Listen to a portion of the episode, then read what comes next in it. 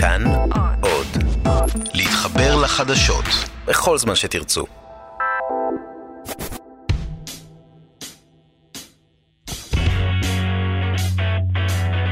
פוליטיקן, הסכת הבחירות של כאן חדשות.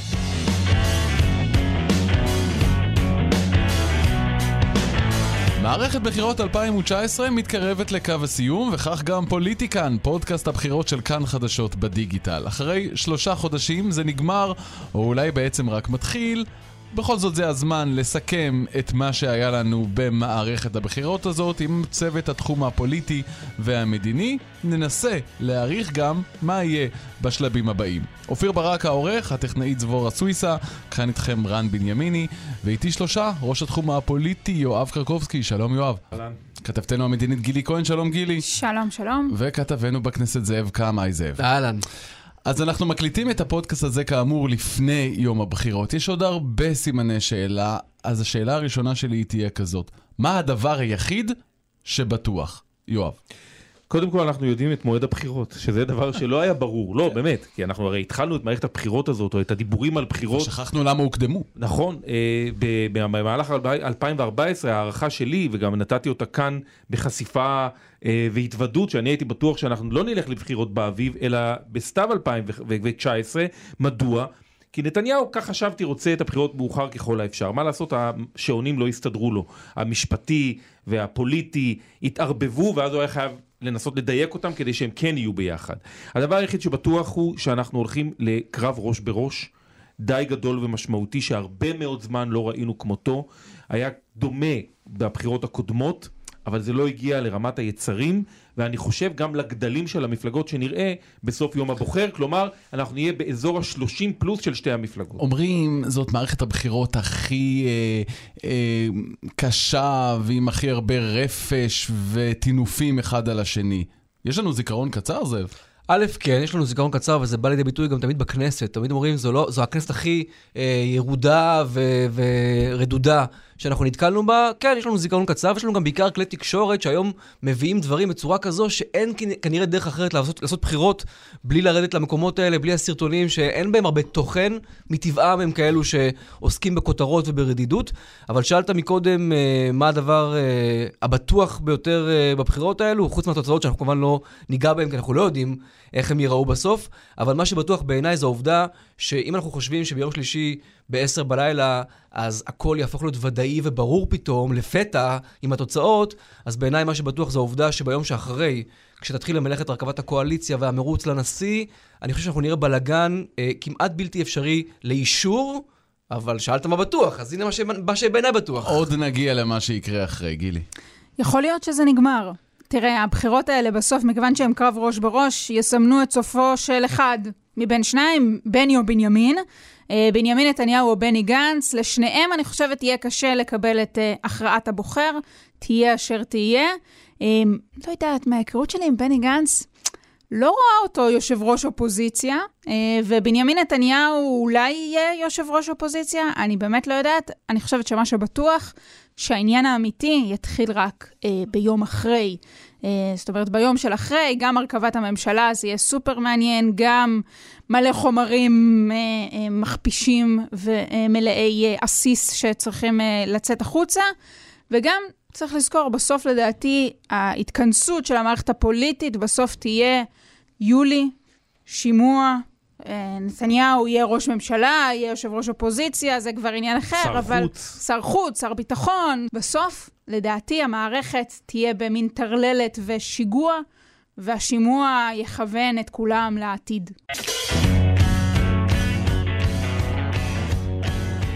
בואו נסכם את השלושת החודשים האחרונים. היה כיף?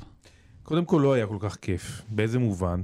אה, שעברנו, אה, קודם כל אני אוהב בחירות, נתחיל מזה, אבל הבחירות האלה באמת היה, הקושי בהם היה שהיינו צריכים לרדת למקומות באמת מאוד נמוכים, אני רק רוצה... אבל אתה מסתכל על זה מה, כאזרח או כעיתונאי? כאילו כעיתונאי אתה, אתה, יש לך עבודה, כשכל אחד מלכלך על השני, כן, אז יש לך יותר עבודה וזה נחמד, אבל באיזה, באיזה עיניים אתה מסתכל על זה? באמת בעיניים של אזרח שאומר חבל שהשיח מגיע לרמות לא, כאלה? אני דווקא מסתכל בעיניים של עיתונאי. שמה? שאנחנו אה, נאלצים להתמודד עם אה, כמות פייק ניוז באמת אדירה שמסתובבת, תשמע, זה היה, אה, אה, אני חשבתי שהשיא היה בבחירות 15, כמובן שהבחירות הנוכחיות אה, עלו וזה עלה לרמות קשה, באמת קשה לאמוד אותם. כמות הרפש שהיא פשוט לא נכונה. ואתה מנסה להפריך כל רפש ורפש? כל פייק ופייק? בוודאי, צריך... זה מצליח? אם אני... זה מה, זה סחף כזה שאי אפשר לבדוק? קשה מאוד, קודם כל יש דברים שקשה מאוד לבדוק אותם. ויש ניסיונות הכפשה. נתחיל מהשמועות האינסופיות. מה, אז מה היה בטלפון של גנץ? אז מה היה בטלפון של גנץ? שהדבר הזה שימש כלי נשק מאוד מאוד גדול אה, אה, וחמוש, ואנחנו לא, לא, לא באמת יודעים. אם הוא היה רוצה, הוא יכול היה להפריך את זה. אם הוא היה כלי נשק, רק נגיד, איך יכול להיות שכחול לבן מגיעה ל-30 מנדטים? לא נראה לי שהכלי נשק הזה היה כל כך כן, משמעותי. אה, הוא היה, הוא היה משמעותי מבחינתם של אלה שהשתמשו בו. לבוחר כנראה שלא. יכול להיות, זה העניין. את יודעת מה? זה חלק מהסיפור, שזה מוכיח לנו פעם אחרי פעם שאנחנו תמיד חושבים שלתקשורת יש כוח נורא גדול, והיא זאת שבעצם מעצבת את השיח בסוף, אה, תוצאות הבחירות לאורך כל השנים כמעט, אם נתניהו צודק, ואני חושב שהוא טועה, אבל אם נתניהו צודק וכל התקשורת שמאלנית, איך יכול להיות ש-40 שנה יש פה שלטון ליכוד עם שתי הבלחות קצרות של מפלגת העבודה ב-92, 96, 99, 2001? איך זה קרה? זאת אומרת, כנראה שיש כאן אה, גם משהו אחר, אבל אני מדבר עכשיו מבחינתי ככתב שמסקר. רגע, שאלת איך זה קרה, 8... יואב, אני, יש לי דווקא תשובה לעניין הזה, אני חושב שדווקא העובדה שהתקשורת, ואין מה לעשות, לפחות בחלקה הגדול, אני לא רוצה להגיד אה, כולה או רובה המכריע, אבל חלקה הגדול בהחלט לא בדיוק מחובבי אה, נתניהו, או בכלל מחובבי הימין. לדעתי, דווקא העובדה שהתקשורת בהקשר הזה בזמן בחירות לא בדיוק אה, אה, מצנזרת את דעותיה ועמדותיה, דווקא זה עובד לטובת נתניהו, זה הנכס הכי גדול שלו, הוא אגב יודע את זה, ולכן הוא גם מקצין את זה ומבליט את זה, ולכן שאלת איך התקשורת השפיעה, היא השפיעה במובן הזה שהיא עשתה מה שהיא רצתה, אבל הציבור הגיב הפוך בגלל התקשורת, ואני חייב להגיד בנימה אישית, כי שאלת את יואב אם הוא... אה, נהנה או לא בבחירות האלו, אני מאוד נהנה, אני חייב להגיד. תסתכל איך זה התחיל, זה התחיל מהפירוק של הבית היהודי עם בנט ושקד שברחו להם למפלגה אחרת. הסילוק בשידור חי של ציפי לבני מהמחנה וואי, הציוני. וואי, זה היה דבר... החיבור בד... בדקה ה-90 בין גנץ לבין לפיד. אני לא זוכר מערכת בחירות, ואני כרגע מדבר כעיתונאי, עזוב שנייה, כאזרח. Mm-hmm. מערכת בחירות כל כך אינטנסיבית, כל כך לא צפויה, עם כל כך הרבה תהפוכות ושינויים גם בתוך, בין הגושים ובתוך הגושים, זה שכבר הגענו לשלב שכבר נמאס. זה כמו מסטיק, כי זה הרבה זמן, זה נכון. איזה מערכת בחירות זאת שלך, זאב? רביעית. רביעית. טוב, אז אצלי לא, לא, לא להתחרות פה, לא, מה? אני אומר, זה נכון... אל תהיה שוויצר. זה נכון שזאת הייתה אחת הסוערות ביותר, עם כמות השינויים באמת אדירה. היו, אין מערכת בחירות משעממת בישראל, לא הייתה אפילו אחת כזאת כל, ב, ב, בכל השנים. רק עוד דבר אחד אני רק רוצה להגיד, האופן שבו אנחנו נאלצנו באמת לרדת לנבחי בדיקות של אה, אה, עבר ואמירות ו, ו, והוצאת מהקשר, זה הגיע ל, ל, לרמת קיצון. שלא הייתה כדוגמתו, מלמד משהו רע על החברה הישראלית. גילי, זו הייתה מערכת בחירות בלי קמפיינים? יהיה נכון להגיד את זה? לא, מה פתאום, מה, להזכיר לך את הבושם הפשיסטי, את הסרטוני, אה, את האינסטו של ביבי? ניקח, ניקח, ניקח את הליכוד וקחי את כחול לבן. איזה קמפיין היה לכחול לבן? כחול לבן היה להם קמפיין רק לא ביבי. קמפיין שניסה ללכת על הראש של ביבי. ביבי היה לו קמפיין שאמר, רק אני. להגיד לך שהיה פה איזו יצירתיות מופלאה, איזה סרטוני תעמולה כאלה, שאמרתי לעצמי, איזה קריאיטיב מדליק, איך לא, איך לא ראיתי את זה בא? לא. אבל מה שראינו פה בסוף, לדעתי, זה שטאנץ מאוד ידוע, נתניהו אלוף ברשתות חברתיות, מי שעושה לו את זה מאוד מבין בזה, שיחק על המגרש בצורה ממש יפה, ובני גנץ, בסופו של דבר, כמפלגה שקמה במעין, אתה יודע, שעטנז כזה, ניסה לעשות. אבל אם ניקח את הדימוי הזה של המגרש, שחקן אחד מול ארבעה, לכאורה הם ביתרון ברור, הם היו יכולים לנצח את המשחק לא, הזה די בקלות. לא, הם ממש לא ביתרון ברור. אני ממש לא מסכימה איתך, כי הקלפים הם אה, לגמרי שלום. הפוטין במגרש של אה, גבי אשכנזי, עם הטראמפ במגרש של אה, בוגי יעלון. לביבי יש את כל ה... כאילו, אתה יודע, הוא מול שער פתוח, אם נמשיך את הדימוי. מול שער פתוח מאוד קשה לפספס. את אומרת, יש ארבעה שחקנים, אבל אין שוער. ולא רק זה, ראש הממשלה נתניהו, שאפשר להתווכח על הרבה מאוד דברים לגביו, אבל דבר אחד אי אפשר להתווכח. לציבור בוחריו הוא מביא את רשימת ההישגים שאף מנהיג לפניו לא הביא. מי שתומך נתניהו צריך רק להסתכל על מה שהיה בשנה האחרונה. ירושלים, השגרירות וההכרה האמריקאית, ביטול הסכם הגרעין, uh, הכרה uh, ברמת הגולן, דלת פתוחה בקרמלין דלת פתוחה בבית הלבן, הוא הפך להיות המתורגמן לאירופ... לאנגלית אירופאית של טראמפ באירופה, הוא לא אהוב באירופה, אבל צריכים אותו שם. זה דבר שאני חושב שרק על הדבר הזה, אלמלא היו לו כל התיקים הפליליים, אני חושב או. שהוא... אז בנקודה הזאת, התיקים הפליליים, רגע, והח... הפליליים והחקירות וכתב החשדות וכל זה היה אמור להיות כתב, אה, אה, קלף מאוד מאוד חזק של כחול לבן. אז זאב, או שהם לא השתמשו בו, או שהם השתמשו בקלף הזה, כמו שראינו בנושא הצוללות, אבל זה לא תפס. ואם, ואם זה לא תפס, אז למה? אני חושב שהעובדה שהסיפור של התיקים כבר נטחן פה כמה שנים, כולל הסיפור של ההמלצות של המשטרה, וההחלטה של היועמ"ש, כל הדברים האלה הגיעו למצב שהציבור כבר רווי. עכשיו, זה כבר לא משנה העובדה מה יש באותן אה, כתבי אישום אה, שהם אה, כפופים לשימוע ומה יהיה בהמשך. הציבור כבר מרגיש שהוא רווי מהעניין הזה, שהוא כבר מיצה את הנושא הזה, שהוא כבר אי אפשר כמעט לחדש לו כל, כל, כל פרט אחד בנושא הזה, ולכן כשכחול לבן הגיעו ועסקו בזה, לפחות בהתחלה של הקמפיין, הם גילו שהציבור מפהק. ולכן הם הגיעו למסקנה שהם צריכים לשנות את הכיוון, כי הדבר הזה כבר לא מחדש כלום מבחינת הציבור הרחב. שאלת על הרביעייה את uh, גילי, לעומת נתניהו, אמרת שהם יתרון, ארבעה מול אחד. אני חושב שהיתרון הזה הוא דווקא חיסרון. הארבעה, הם, הם מסרבלים את הסיפור הזה. זה שיש לך אה, מועמד אחד, ראש הממשלה, ומולו אין מועמד אחד ברור, אלא יש לך רביעייה שמשתרכת לכל אירוע ביחד, וכולם צריכים לדבר אחד אחרי השני, ולא ברור לך מי הכתובת, הסרבול הזה, הגברי הרמטכ"לי, הפך מיתרון לחיסרון. ואם uh, צריך להוסיף עוד uh, נקודה לרעת הקמפיין של כחול לבן, וכאלה אנחנו כעיתונאים מוצאים את הרע תמיד בכל דבר, uh, אני חושבת שגבי אשכנזי הוא פספוס הפספוסים. מהשיחות שאני מקיימת, גם עם אנשים בתוך הליכוד, גם אנשים שדיברו עם נתניהו הרבה הרבה, אם יש דמות אחת שהטרידה את ראש הממשלה בנימין נתניהו מכניסתה לפוליטיקה, זה אחד, גבי אשכנזי, והוא יודע למה.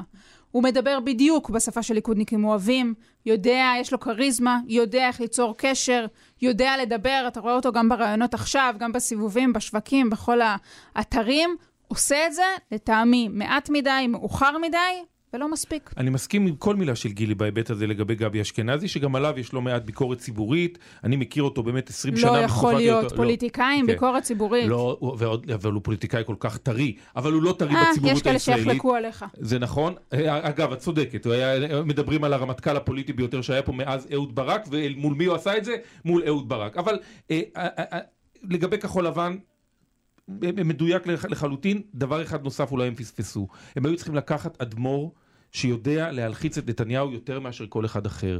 ולאדמו"ר הזה, הם כולם מפחדים ממנו. אל תגיד לי אהוד ברק, תעשה לי טובה, נו באמת. הם לא היו צריכים להכניס אותו לרשימה, אבל הם היו צריכים לאמץ אותו אליהם. בתור מה? אני לא יודע. עובדתית, ראש הממשלה בנימין נתניהו נלחץ ממעט מאוד דמויות. טוב, הוא היה המפקד שלו בסרט מטכ"ל. נכון, זה אחד. אבל, אבל... אה, גם אני עדיין מפחדת מהמפקדים שלי. תגיד, עד מתי אנחנו נמשיך לספר את הסיפור הזה על אהוד ברק, כאילו הוא עדיין רלוונטי, כשכל פרמטר שנבדק בציבור הרחב מגלה שהאיש מזמן לא רלוונטי, ואתה יודע מה יותר מזה? כשנתניהו מצא את עצמו אה, מתעמת מול הנאומים של ברק, מול הרעיונות של ברק, לפחות לי זה הרגיש שהוא הרבה יותר פורח, שהוא מגיב הרבה יותר בצורה ממוקדת. ואני רוצה להגיד לך משהו דווקא על נתניהו מהכיוון הביקורתי, כי דיברנו בעיקר על הקמפיין של כחול לבן. עצם העובדה שיש פה ראש ממשלה מועמד לראשות ממשלה, שלא מגיע לעימות פומבי מול המועמד השני באופן מסורתי כבר הרבה מערכות בחירות, כי התירוץ או ההסבר זה, זה שהם לא, לא קבעו מי, מי מתמודד, הוא לא מתמודד מול שני ראשי ממשלה. עזוב, זה תירוץ, נו. Uh, אתה אומר תירוץ, תרשה לי, אנחנו בפודקאסט, קשקוש. זה פשוט חוסר הרצון לעמוד אחד מול השני אה, מבחינתו של נתניהו כשהוא בא לעימות מול בני גנץ, הוא שם אותו במעמד שווה אליו, זה צד אחד, וצד שני שהוא לא פחות מהותי, אני חושב שחוויית 1999 צרובה על גבו ועל ליבו של ראש הממשלה נתניהו, העימות שבו אה, אה, אהוד ברק לא הגיע אבל יצחק מרדכי כן הגיע, זה לדעתי אחת הסיבות העיקריות, אולי העיקרית. אם אפשר עוד ביקורת על הקמפיין של נתניהו, ונראה לי בזה נסיים את עניין הקמפיינים, אני חושבת שהוא עשה קמפיין שלא מתאים לראש ממשלה, שרוב הסיכויים כנראה יהיה ראש הממשלה גם אחר כך. כולל, אה, אני הוריתי. אני פרצתי למחסני הארכיון הגרעיני אה, של האיראנים. בסוף יש מוסדות במדינה הזאת, יש את המוסד, ויש את הצבא, ויש את מערכת המשפט, ויש עוד הרבה הרבה גופים שקל ונעים וטוב, וזה מביא מנדטים לבקר אותם. בסוף צריך לחיות גם ביום של אחרי. אני רוצה להתחבר אלייך במישור הזה. הקמפיין הזה הוכיח את מה שאנחנו חווים מנתניהו כבר חמש שנים. זה לא כל הקדנציה שלו, אבל זה רוב הקדנציה שלו. זה אני וזהו. ולכן גם אין מנהל קמפיין לקמפיין הליכוד. יש נתניהו מנהל הקמפיין. עוד נקודה אחת לסיכום הקמפיין לפני שנעבור לנושא הבא, פייגלין ומפלגת זהות. שוב, אנחנו מקליטים את הפודקאסט לפני יום הבחירות, אבל על פי הסקרים, מה שמסתמן כהפתעת הבחירות, פייגלין, אתם זיהיתם אותו בהתחלה? את התופעה הזאת? אני חושש שבמידה מסוימת לא, לא ראינו את זה קורה, למרות שהיה איזשהו טרנד. בהיבט של פייגלין אני רוצה להיות חריף. כלומר, עד אה, עכשיו היית עדין, זה מה שאתה בעצם לא, בא להגיד. לא, לא. יש פה אדם שתומך בטרנספר מרצון של עם אחר, וזוכה בשישה מנדטים. עשן הקנאביס שעוטף את אה, שדרות רוטשילד בתל אביב ועוד אזורים בפריפריה, מצליח לעוור את העיניים. טוב, לא כולם מטומטמים. Uh, אני לא יודע, אני לא, אני חושב שכשהציבור בוחר, לפעמים הוא לא יודע מה הוא בוחר. חשוב לומר שמה שעושה כאן משה פייגלין, הוא לקח את המצע של מולדת 1988 של רחבעם זאבי, זכרו לברכה, והכניס אותו אה, בסעיף שהוא אותו מנסה מאוד להחביא בתוך המצע שלו, אבל צריך להזכיר, אה, הגירה מרצון היא טרנספר מרצון, והדבר הזה אה, מתחבר לי להיסטוריה הקשה שאנחנו מכירים של עמים שסולקו אה, אה, ממקום אה, מגו- מגוריהם, ממקום מושבם. הדבר הזה הוא נוראי בעיניי, וחייבים להדגיש את זה שמי שרוצה לשים פתק זהות, שם את הפתק על טרנספר מרצון. טוב, אז אני לא, אני לא אתחמק מהשאלה אה, האם הופתענו באמצעות זה שאני אטען שפייגלין הוא טרנס, טרנס, טרנספריסט, אבל אנחנו הופתענו. אני כתבתי לפני אה, כמה חודשים שהוא חי בסרט, וכנראה שאני חי בסרט שלא זיהיתי את ה... אה, וגם אחרים לא זיהינו את, ה, את ההלך רוח הזה, את הטרנד הזה שתפס. מאיפה זה בא? זה בא מזה שיש לך בכל מערכת בחירות, בכל מערכת בחירות, ציבור מסוים, אגב, ברובו זה הציבור שמתחיל להצביע פעם ראשונה. אלה שלא הצביעו פעם קודמת, ועכשיו הם בעצם זה מגיעים... אותו לק- הצבעת מחאה. זה הרבה יותר מהצבעת אני מחאה. לא אמרתי הצבעת מחאה, באתי? להגיד שיש בכל מערכת בחירות איזשהו טרנד תורן. פעם זה הגמלאים, פעם זה השינוי, הפעם אה, זה, זה פייגלין, פעם אחת זה היה יאיר לפיד שצמח בעשרה מנדטים בשבוע האחרון של הבחירות, וכמעט תמיד עיקר הקולות יגיעו מאלה שמצביעים פעם ראשונה, אלה שלא חוו מערכות בחירות, אלה שפחות גם התעניינו בסיקור הפוליטיקה ביום-יום, הם נחשפים פעם ראשונה, והם באים... איך, נאמר- איך נאמר? כמו דף נקי, חלק לחלוטין. לדעתי זה פני הדור. פייגלין, אה, הדגל הכי חריף שלו בעיניי הוא פחות הטרנספר, למרות שאני מסכימה איתך בחלק מהדברים. היעדר ערבות הדדית, זה פשוט כאילו העניין הביטוח מדהים הלאומי. אותי. עזוב, הביטוח הלאומי, יש מיליון, יש מיליון דברים שאפשר לשים uh, כמשל, זה מדהים אותי, ואני מסכימה עם זאב בסוף. זה אנשים צעירים או צעירים יחסית, שפשוט לא רואים את היום שהם יהיו בני 60, 70, 80. הם יראו את זה אחר כך, זה הם רק לא יראו את זה, אחת. כי המפלגה הזאת הרי לא תמשיך לעוד אה, שלוש לא, מערכות. לא, אני מתכוון, אותם, אותם חבר'ה צעירים, פעם הבאה כבר יהיו יותר מנוסים, יותר אני מעורים לא גם. הייתי מתחייב. ואז יבואו חבר'ה צעירים חדשים. נכון. חברים, פייגלין מביא אותנו לנושא הבא, וזה היום שאחרי. בואו נתרחש תרחישים. עשרה באפריל. שוב, אנחנו מקליטים לפני, בואו נקפוץ קדימה. פייגלין. בהנחה שהאיש ומפלגתו זהות הם לשון מאזניים. מה קורה במערכת הפוליטית? כלומר, אם יש קואליציה עם פייגלין בלבד, כלומר, בלעדיו אין קואליציה. בדיוק. פייגלין, אה, בצורה מאוד ברורה, הוא איש ימין, והסיבה שהוא, בחוכמה אגב, צריך להגיד, אומר שהוא לא בכיס לא של גנץ ולא של נתניהו, זה מתוך רצון למקסם את המשא ומתן הקואליציוני ביום שאחרי זה. אבל שאלו אנשים אה, בסביבתו של פייגלין לאחרונה ושאלו אותם דבר כזה, מה קורה אם גנץ ונתניהו מביאים לך אותו דבר בדיוק? במי תבחר? התשובה הייתה שהקווים האדומים של פייגלין בנוגע לארץ ישראל מעולם לא השתנו, תבינו לבד מזה מה התשובה שלו. הוא ילך עם נתניהו כל עוד לנתניהו יש גוש חוסם בעזרת פייגלין. אם בכל מקרה לימין אין גוש חוסם גם עם פייגלין, אז הוא לא יפסול את האפשרות, את האפשרות להצטרף לגנץ. אבל פייגלין היה ונשאר איש ימין. אבל אם מבחינת נתניהו, זה קואליציה עם פייגלין, או אין קואליציה? נתניהו ייתן לפייגלין את כל מה שפייגלין רוצה? ברור, למה לא? ברור. זה אותו פייגלין ש... למה אה, פייגלין? איווט היה שר ביטחון. איילת שקד שרת משפטים. חד משמעית. לא, אבל... הכל אבל- כבר היה. לא, אבל אני רק רוצה להזכיר את היחסים. והשותפות, המפלגות החרדיות, הם... השות- המפלגות החרדיות, שמעתי את ליצמן אה, יוצא מאוד מאוד מאוד חזק נגד, אבל אה, ליצמן כבר יצא כל כך הרבה נגד בקדנציה היוצאת, שאני לא בטוח כמה הוא יוכל לצאת נגד הלאה, אבל אני רוצה אה, להתחבר ליחסים בין פייגלין לנתניהו. אה, זה יחסים שהולכים, זה, זה יחסי... הערכה בלתי, אה, ובלתי נסבלות במקביל, זאת אומרת, אה, נתניהו אה, סגר עסקה עם פייגלין שהחזיקה לחמש שנים בין 2006 לעד, עד 2013 שהוא אה, לא ייכנס לכנסת, הוא כבר נבחר למעשה לרשימת הליכוד לכנסת ב-2006 והם עשו איזושהי עסקה אפלה בחדרים אה, סגורים רק כדי שלא ייכנס לכנסת, נתניהו עשה הכל כדי לזרוק את מנהיגות יהודית מהליכוד, עכשיו הוא מקבל אותו בתור מועמד לשר אוצר במקום משה אחר שהיה ממליך המלכים בפעם הקודמת שזה משה אה, כחלון. אני חושב שבמישור הזה זה אה, נתניהו לא יכול, הוא לא אוהב את החיבור הזה עם פייגלין, אבל הוא, הוא יצטרך לתת לו את מה שהוא רוצה. וגילי, אנחנו שומעים את אה, גנץ אומר, שוב ושוב אני לא אשב עם נתניהו בממשלה, אני לא אשב בממשלה בראשות נתניהו. את... אה... אתה מרים לי להנחתה. לא הייתי פוסלת את האפשרות הזו כלל וכלל. כי בסוף החיים הפוליטיים הם חזקים מהכל, וגנץ יגיד לבוחרים שלו שתכף הוא ילך בגלל השימוע, ותוכנית השלום של טראמפ אולי, והזדמנות היסטורית, ו... ובסופו של דבר, אני חושבת, שוב, בטוח שאת כחול לבן יהיה מאוד קשה להחזיק באופוזיציה על כמות האגו והדרגות שיש שם, זה דבר אחד. ודבר שני, אה, שיכול להיות שצעד כאילו אסטרטגי ונבון יותר, יהיה להגיד, שנה נתניהו, לך על זה.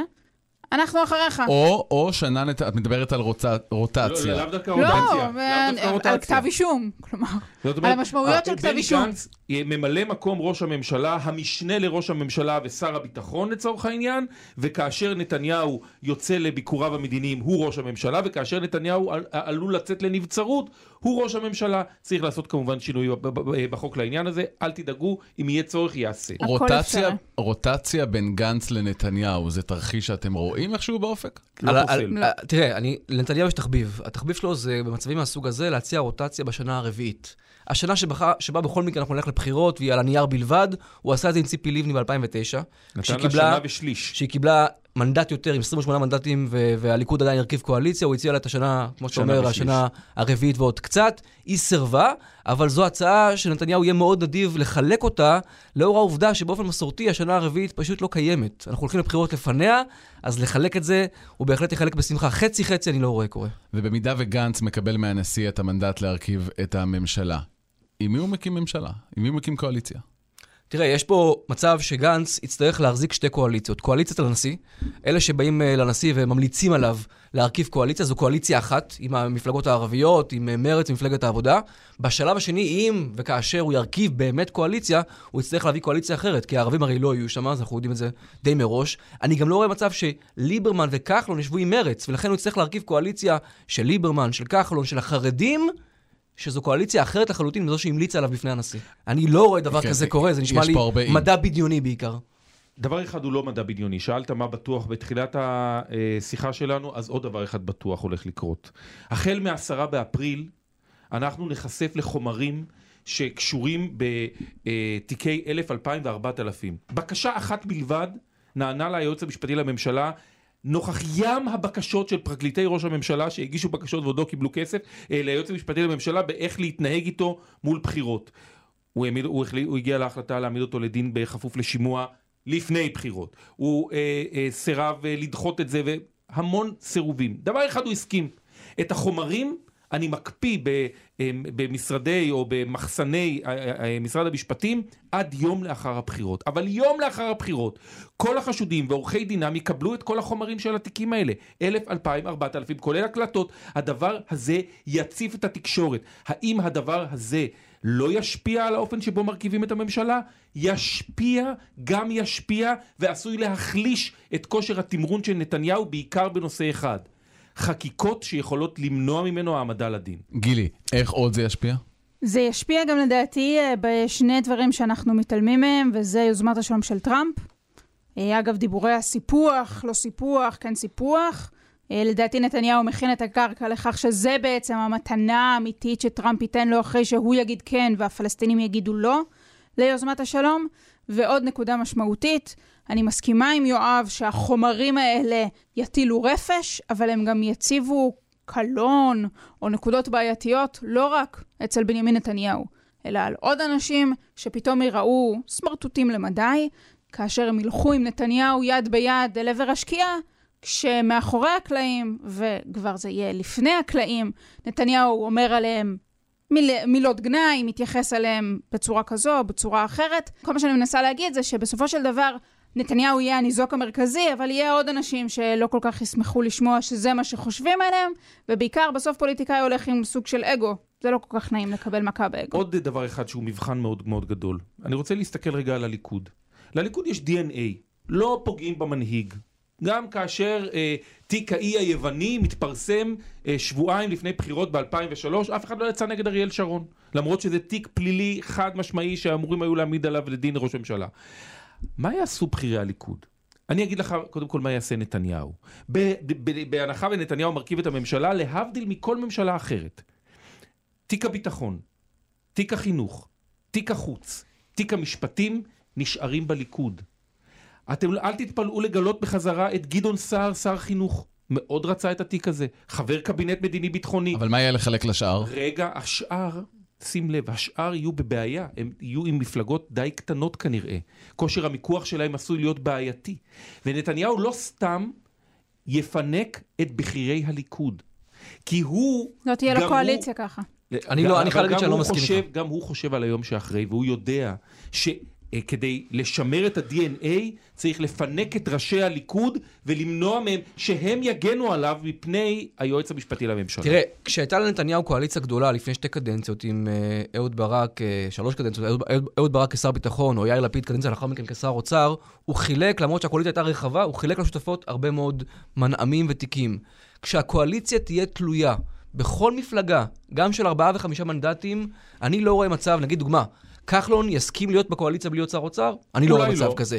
איווט... אבל לא אמרתי אוצר. רגע, איווט או בנט יסכימו להיכנס לקואליציה בלי שר ביטחון לאחד מהם? אני לא רואה דבר כזה.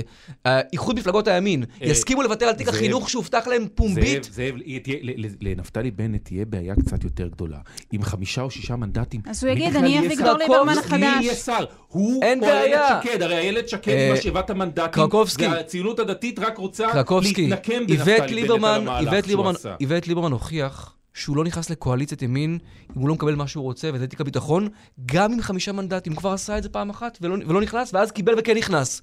אני לא רואה מצב עם קואליציה שתלויה בכל אחת מהמפלגות שחברות בה, שנתניהו לא מחלק כל מה שהוא נדרש לחלק כדי שתהיה קואליציה. גילה, אני רוצה לחזור על נקודה שהזכרת, עד כאמור גם כתבתנו המדינית. הזכרת את תוכנית השלום של טראמפ, שממשל uh, טראמפ הבטיח רגע לאחר הבחירות להגיש אותה, לשים אותה על השולחן. איך התוכנית הזאת תשפיע על ההרכב הקואליציוני, תשפיע על המדיניות בכלל? לדעתי תשפיע על המשא ומתן, כי אני מניחה שמה שנתניהו ינסה לעשות, והוא גם פיזר כמה רמזים, לא שלל על הסף אה, ממשלת אה, אחדות, זה להגיד לגנץ, אתה רמטכ"ל, אתה יודע מהם השיקולים הביטחוניים, מה נמצא על הפרק, כובד המשקל, בוא, תהיה איתי, אני אתן לך שר ביטחון, אולי אתן לך באמת אה, שנה רביעית רוטציה ובמידה שהוא מקבל תשובה שלילית מגנץ, במידה שגנץ לא ירצה להושיט לו את חבל הסיוע הזה. אז אנחנו נראה האם דיבורי הימין חזק באמת חזקים, גם עבור בנימין נתניהו וגם עבור נפתלי בנט, אביגדור ליברמן, שרים נוספים שטוענים שהם הימין האמיתי, איחוד מפלגות הימין ועוד ועוד, ונראה אם הם יסכימו לשבת בממשלה שאומרת כן אולי לחלוקת ירושלים, כן להקמת סוג של מדינה פלסטינית. דברים שנמצאים על הפרק, דברים שטראמפ אה, רוצה. שוב, טראמפ אני, בסופו של דבר רוצה לעזור לנתניהו, לא להכשיל אותו. טראמפ רוצה לעזור לעצמו מעל הכל, יש לו כן. ציבור אוונגליסטי, הוא רוצה, הוא ושלדון אדלסון צועדים יד ביד, זה יותר חשוב לו גם מאיתנו, גם מנתניהו, אבל צריך לזכור, אה, טראמפ טוען כל הזמן, אני ביזנסמן, אני יודע מה צריך לעשות בשביל אה, לנהל משא ומתן, נתתי לישראל הרבה, ישראל תצטרך לשלם, יש לי תחושה שהמחיר של ישראל יהיה נמוך יותר, ועדיין, יהיה כמה דברים שיצטרכו לבלוע פה. והשאלה, האם יסכימו לבלוע או לא. אה, אני חייב להגיד לך, אנחנו, אנחנו מנהלים פה שיחה, ואנחנו לפעמים ככה מתנהגים כאילו אנחנו לא מכירים את בנימין נתניהו. כאילו אנחנו לא איתו כבר מעל עשר שנים הבחירות אה, האלה הן על בנימין לא, נתניהו. לא, אבל אנחנו מדברים פה על גנץ ועל האפשרות לתיק הביטחון. תראה, נתניהו יודע שהוא זקוק למי שיישאר איתו גם ביום צרה, גם ביום סגריר. ביום ולכן שבו... ולכן הוא לקח את איווט ליברמן לתפקיד? כי איווט הרי ולכן... עומד לצידו ביום לא, סגריר. אבל איווט ליברמן, כשיהיה כתב אישום, אם יהיה כתב אישום, אחרי שימוע, יישאר שם. בסדר, כי הוא ההבדל. ידע על בשרו. ולכן נתניהו לא ייקח הימור מהסוג הזה של ללכת לממשלת אחדות, להשאיר את השותפים הטבעיים בחוץ, ואז כשגנץ יברח החוצה, אם יהיה כתב אישום, אז הטבעיים כבר יגידו לו, השארת אותנו בחוץ, עכשיו תישאר איתנו בלעדינו. הוא ילך קודם כל למה שהוא רגיל, למה שהוא סומך עליו, למה שהציבור שהצביע לו, או הצביע לידו, רוצה שהוא יעשה. על זה אם הוא יוכל לעטוף בעוד שכבה נוספת של בני גנץ או אחרים כדי להרחיב, זה משהו אחר, אבל הבייס נשאר בייס. אני רוצה לסיום לשאול אתכם על הלקחים שלכם ככתבים במערכת הבחירות הזאת, כתבים פוליטיים שמתרחישים תרחישים הרבה פעמים, רק אחרי, רק אחר כך רואים שאיך נאמר, זה פחות תפס, ואז יש גם uh, הסברים ותירוצים. מה הפעם? תראה, אני יכול uh, לומר ש...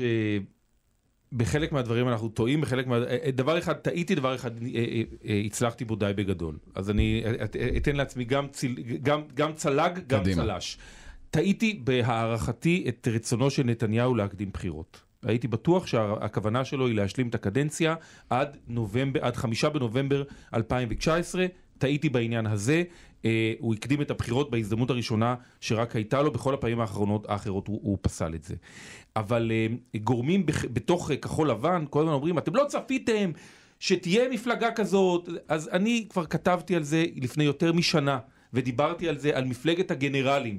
שתקום בישראל, שהמוקד שלה יהיה משה בוגי יעלון, יחד עם בני גנץ, יחד עם אה, אה, אה, גבי אשכנזי, ואני חשבתי שגם אהוד ברק יהיה חלק מהעניין הזה, או לפחות יהיה אה, האדמו"ר שאמור להוביל את זה, אז אני חושב שבדברים מסוימים אנחנו באמת צריכים לתת למוטיב ההפתעה אה, אה, אה, מדי פעם אה, לצוץ, אנחנו מופתעים.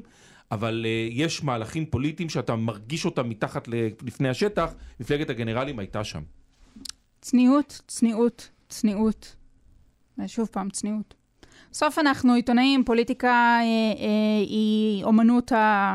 פוליטיקה, כלומר, היא בכל דבר בחיים שלנו יש פוליטיקה, ואנחנו כעיתונאים בסוף צריכים לדעת, אנחנו לא יודעים הכל, הסקרים ודאי לא יודעים הכל, הפוליטיקאים גם הם לא יודעים את הכל, ולפעמים יש לדברים אה, קצב משלו, זה היה קסם בעיניי בדבר הזה.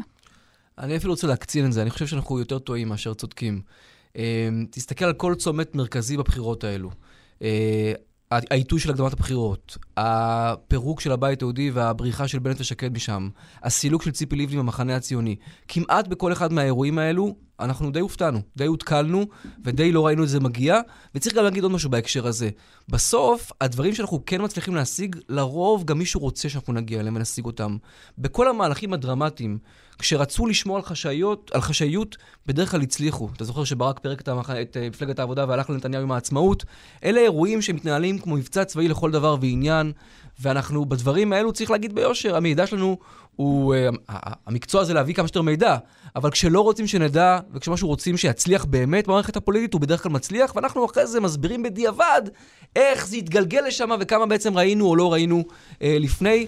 אז אני אומר באופן, אתה יודע, עם הקהל חטא על החזה שלנו, אנחנו בדרך כלל אה, פחות מדייקים באירועים הגדולים, ובמהלכים היותר קטנים אנחנו מצליחים אה, לשנורר משהו. חברים, תודה רבה על גילוי הלב וגם על הערכות והספקולציות שאמרתם לפני כן. אז זהו, עד כאן הפרק הזה, וגם הפודקאסט שלנו, פוליטיקה נסכת בחירות 2019 של כאן חדשות בדיגיטל. יואב קרקובסקי, גילי כהן, זאב קם, תודה רבה לכם. תודה רבה. ותודה רבה לאופיר ברק, העורך, לטכנאית דבורה סוויסה, אני רן בנימיני. תודה רבה שהאזנתם לפוליטיקן.